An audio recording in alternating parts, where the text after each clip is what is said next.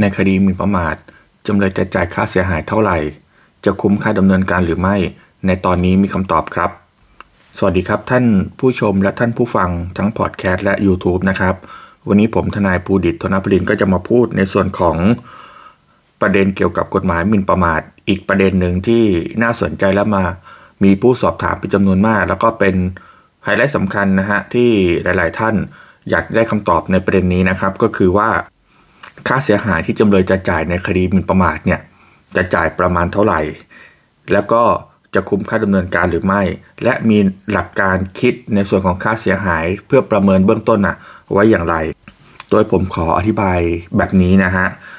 เป็นคำถามที่มีหลายท่านสอบถามมานะฮะเพื่อเป็นการที่จะประเมินประเมินเพื่อจะดำเนินการทางกฎหมายต่อไป ไม่ว่าจะเป็น อ่าดำเนินการเอง ให้พนักงานสอบสวนดำเนินการ หรือมอบหมายทนายความดำเนินการ เพราะไม่ว่าขั้นตอนใดเนี่ยก็จะมี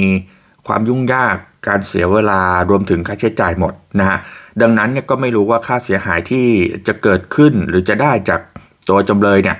จะเท่าไหร่อาจจะน้อยกว่าค่าเสียหายที่เราออกไปหรือเปล่า เพราะว่าก็ต้องยอมรับว่ามีผู้เสียหายส่วนมากที่มีความ กังวลในส่วนนี้นะฮะแต่ก็จะมีผู้เสียหายอีกส่วนหนึ่งที่เห็นว่าชื่อเสียงของตัวเองเนี่ยถูกกระทบ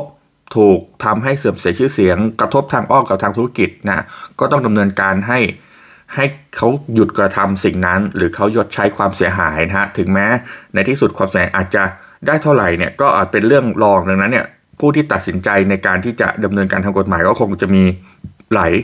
ประเภทนะฮะแต่อย่างอย่างน้อยนะที่ผมได้สอบถามมาทุกวันเนี่ยคนที่คำนวณในส่วนของค่าเสียหายที่จะคุ้มกับาการดำเนินการไปเนี่ยก็จะเป็นปัจจัยหลักนะฮะผมจึงมาขออนุญาตตอบด้วยประสบการณ์คร่าวๆ เป็นไกด์ไลน์นะอาจจะไม่ใช่บางส่วนทั้งหมดของจำเลยทุกคนแต่ด้วยประสบการณ์ผมเนี่ยก็อาจจะเป็นหลักการที่นำไปคิดและตัดสินใจได้นะฮะโดยในอย่างแรกนะฮะก็คือการจ่ายค่าเสียหายในกรณีการเจรจา อันนี้ต้องบอกก่อนต้องดูที่จังหวะแล้วก็สถานะของจำเลยด้วยนะฮะเพราะการเจรจาเนี่ยไม่ว่าจะเป็นเจรจาชั้นพนักงานสอบสวน เจรจาในชั้นศาลในคดีอาญา รวมถึงเจรจาชั้นศาลในคดีแพ่งนะฮะรวมถึงในบางคดีอาญาบางคดีก็อาจจะฟ้องเรียกค่าเสียหายทางแพ่งเข้าไปด้วยนะฮะดังนั้นการเจรจาแน่นอนเกิดจากความสมัครใจ ดังนั้นตัวจำเลยที่จะมาสมัครใจในการเจรจาเนี่ย ก็ปัจจัยสำคัญก็อยู่ที่สถานะของจำเลย สถานะเนี่ยไม่ได้หมายความถึงสถานะเงินทองความร่ำรวยแต่อย่างเดียว อยู่ที่สถานะการที่ต้องดำรงตำแหน่งสำคัญนะฮะเช่นถ้าจำเลยเนี่ยประกอบอรับราชการ หรือจำเลยเนี่ยดำเนินธุรกิจอะไรสักอย่าง หรือต้องรักษาาชื่อเสียงของตนไม่ให้มีคดีอาญาติดตัวนะฮะโดยเฉพาะราชการเนี่ยต้องบอกว่าถ้าเกิดว่ามีคดีอาญา ในข้อในข้อหาหมิ่นประมาท หรือหมิ่นประมาทโดยการโฆษณาเนี่ยมันไม่ใช่ข้อหาที่เป็นข้อหาประมาทหรือละหุโทษนะฮะประมาทกับหมิ่นประมาทเป็นคนละข้อหากันเลยนะฮะประมาทเนี่ยก็จะเป็นอีกข้อหาหนึ่ง ซึ่งถ้าเกิดว่าผู้ที่รับดำรงตำแหน่งนะฮะราชการเนี่ยกระทำความผิดที่เป็นเรื่องประมาทหรือละหุโทษเนี่ยก็ยังได้รับการยกเว้น แต่ถ้าเกิดว่า เป็นคดีที่เป็นหมิ่นประมาท หรือคดีอาญาอื่น ๆแล้วเนี่ยตรงเนี้ยก็จะมีผลต่อการที่รับราชการของตนเองนะฮะอันนี้จึงเป็นปัจจัยหนึ่งนะฮะแน่นอนถ้าเกิดว่าเราแจ้งความต่องานสอบสวน ระหว่างก่อนที่จะมีการอาสอบคำให้การจำเลย ในชั้นพนักงานสอบสวนนะฮะเขาเรียกสอบปากคำผู้ต้องหา และแจ้งข้อกล่าวหานะฮะเรายังไม่ถือว่าเป็นจำเลยนะ ตรงนั้นนะฮะ พอหลังจากแจ้งข้อกล่าวหาแล้วเนี่ยก็จะมีขั้นตอนการพิมพ์มือ ซึ่งก็จะทำให้ตัวผู้ถูกแจ้งความเนี่ยมีประวัตินะฮะแน่นอนหลายคนก็ไม่อยากมีประวัติ ราชการหลายคนก็ไม่อยากมีประวัตินะฮะก็คงต้องเจราจาอย่างหนักหน่วงกับผู้เสียหาย ถ้าวิเคราะห์แล้วข้อความนั้นผิดจริง และอีกทางหนึ่งก็คือในกรณีการฟ้องต่อศาลก่อนที่จะประทับรับฟ้องเนี่ยก็ต้องมีการไต่สวนมูลฟ้อง ถ้าเห็นว่าประเมินว่าข้อความนั้นผิดจริงชัดเจนจริง แน่นอนกลุ่มของจำเลยหรือผู้ถูกฟ้องที่ซีเรียสเรื่องประวัติเนี่ยนะฮะก็จะต้องเข้ามาคุยกับท่าน หรือผู้เสียหายเนี่ยอย่างหนักหน่วงมากขึ้น เพราะคงไม่อยากที่มีประวัติและกระทบกับงานของตนเองนะฮะผมเคยเจอท่านหนึ่งก็คือว่ากำลังจะลงสมัครตำแหน่งสำคัญทางการเมือง แล้วปรากฏว่าไปเผลอ พสต์คอมเมนต์ข้อความที่เป็นหมิ่นประมาทนะในเคสนั้นลูกความก็ได้ค่าเสียหายค่อนข้างจะเยอะไปถึงหลักแสนนะฮะดังนั้นนี่ยปัจจัยตัวนี้เป็นส่วนสำคัญ ซึ่งบางทีหลาย ๆ ท่าน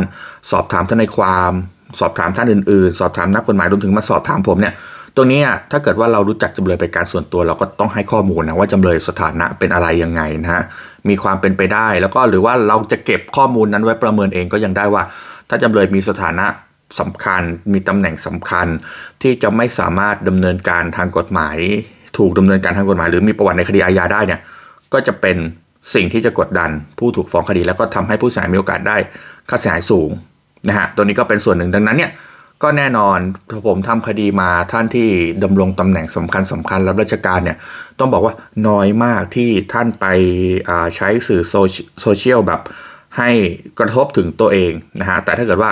บางคนเนี่ยดำรงตำแหน่งสำคัญแต่เผลอไปคอมเมนต์แล้วเนี่ยอันนี้ต้องระมัดระวังอย่างสูง เพราะว่าแน่นอนก็เราไม่สามารถมีประวัติหรือถูกดำเนินคดีตรงนี้ได้ ดังนั้นปัจจัยแรกก็คือเรื่องของสถานะของผู้ถูกฟ้องคดี ไม่ว่าจะเป็นสถานะทางการเงิน สถานะทางหน้าที่การงาน ว่าตัวเขาเนี่ยอยู่ในสถานะที่จะกระทบตรงนั้นได้หรือไม่ แน่นอนถ้าเกิดเขารับราชการถูกแจ้งความ ถูกฟ้องคดีแล้วมันผิดจริงเนี่ยก็ต้องมาคุยกับผู้เสียหาย ซึ่งตรงนี้ผู้เสียหายก็อาจจะเรียกค่าเสียหายได้สูงหน่อยนะฮะเพื่อแลกกับเงื่อนไขการถอนฟ้องหรือไม่ดำเนินคดี อันนี้ก็เป็นประเด็นแรกที่เราที่เราวิเคราะห์กันและในการทำงานนะฮะต่อมาก็อาจจะเกิดจากกรณีที่เราคุยกันเรื่องแรกก็คือการเจรจาเนี่ยไม่สำเร็จพูดง่ายค่าเสียหายของผู้เสียหายอาจจะยังสูงเกินไป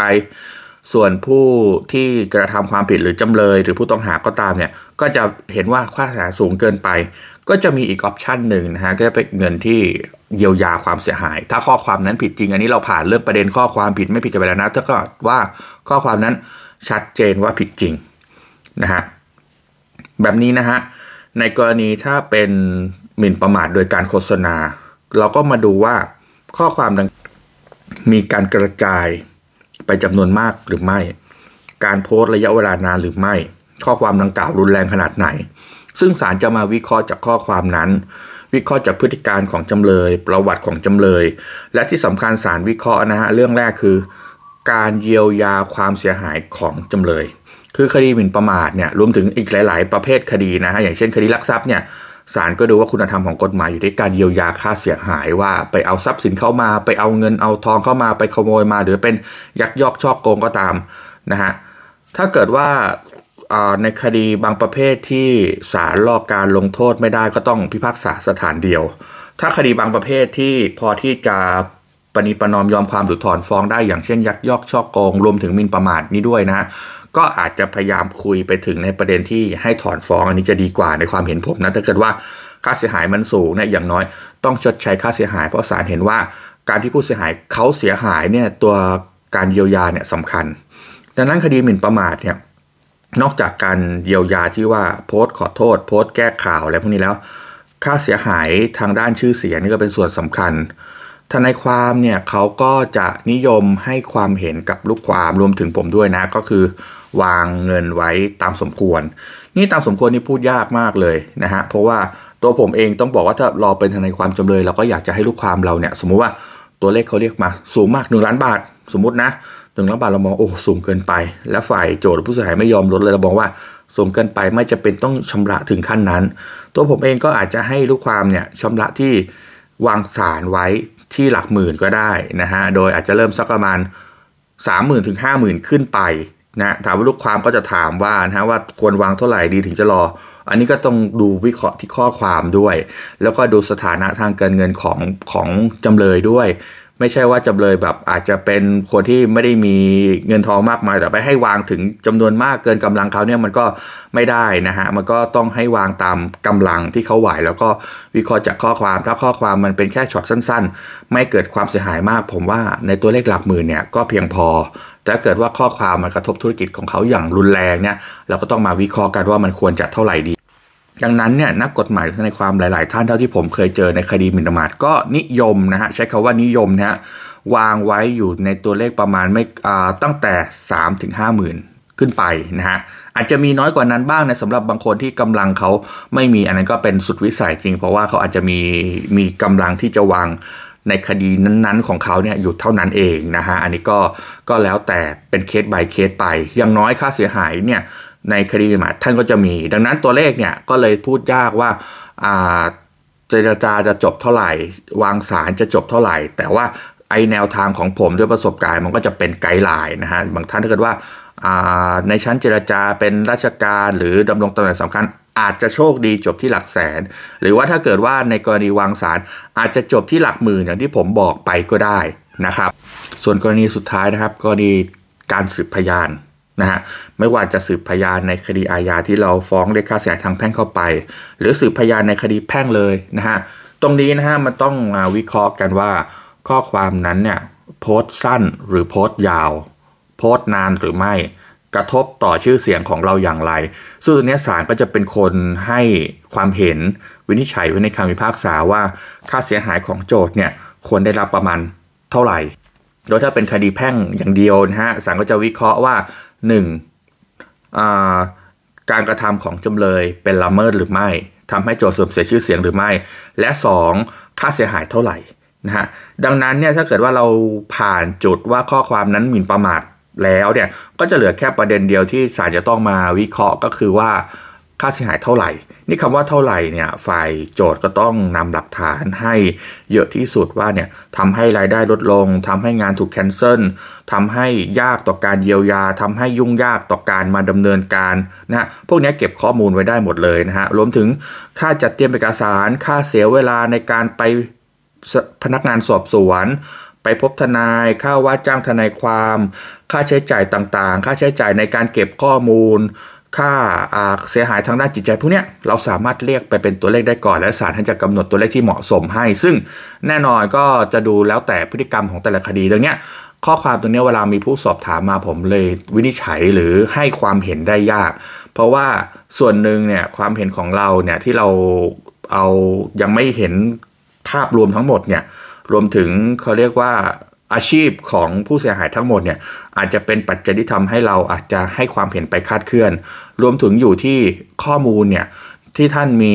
หลักฐานมาสนับสนุนหรือไม่อย่างเช่นท่านบอกว่า มีการขาดรายได้นะฮะหลังจากเกิดเหตุนี้ก็ขาดรายได้ ดังนั้นเนี่ยมันก็ต้องดูที่หลักฐานด้วยเพราะว่าเราไปศาลเนี่ยทนายความเองก็ต้องนำหลักฐานเกี่ยวกับการขาดรายได้ไปนำเสนอต่อศาลลำพังเราเสนอด้วยวาจาน้ำหนักก็จะน้อยเพราะน้ำหนักน้อยเนี่ยแน่นอนค่าเสียหายมันก็อาจจะได้น้อยลงเท่านั้นเอง ดังนั้นเนี่ยในส่วนของปัจจัยเกี่ยวกับในส่วนของดีหมิ่นประมาทที่ว่า จำเลยจะจ่ายค่าเสียหายเท่าไหร่เนี่ยก็คงเป็นการให้ความเห็นเบื้องต้นนะฮะและคลิปนี้ก็หวังว่าจะเป็นประโยชน์กับหลาย ๆ ท่านที่ถูกกระทบสิทธิ์ในคดีหมิ่นประมาทนะฮะและถ้าเกิดว่าสงสัย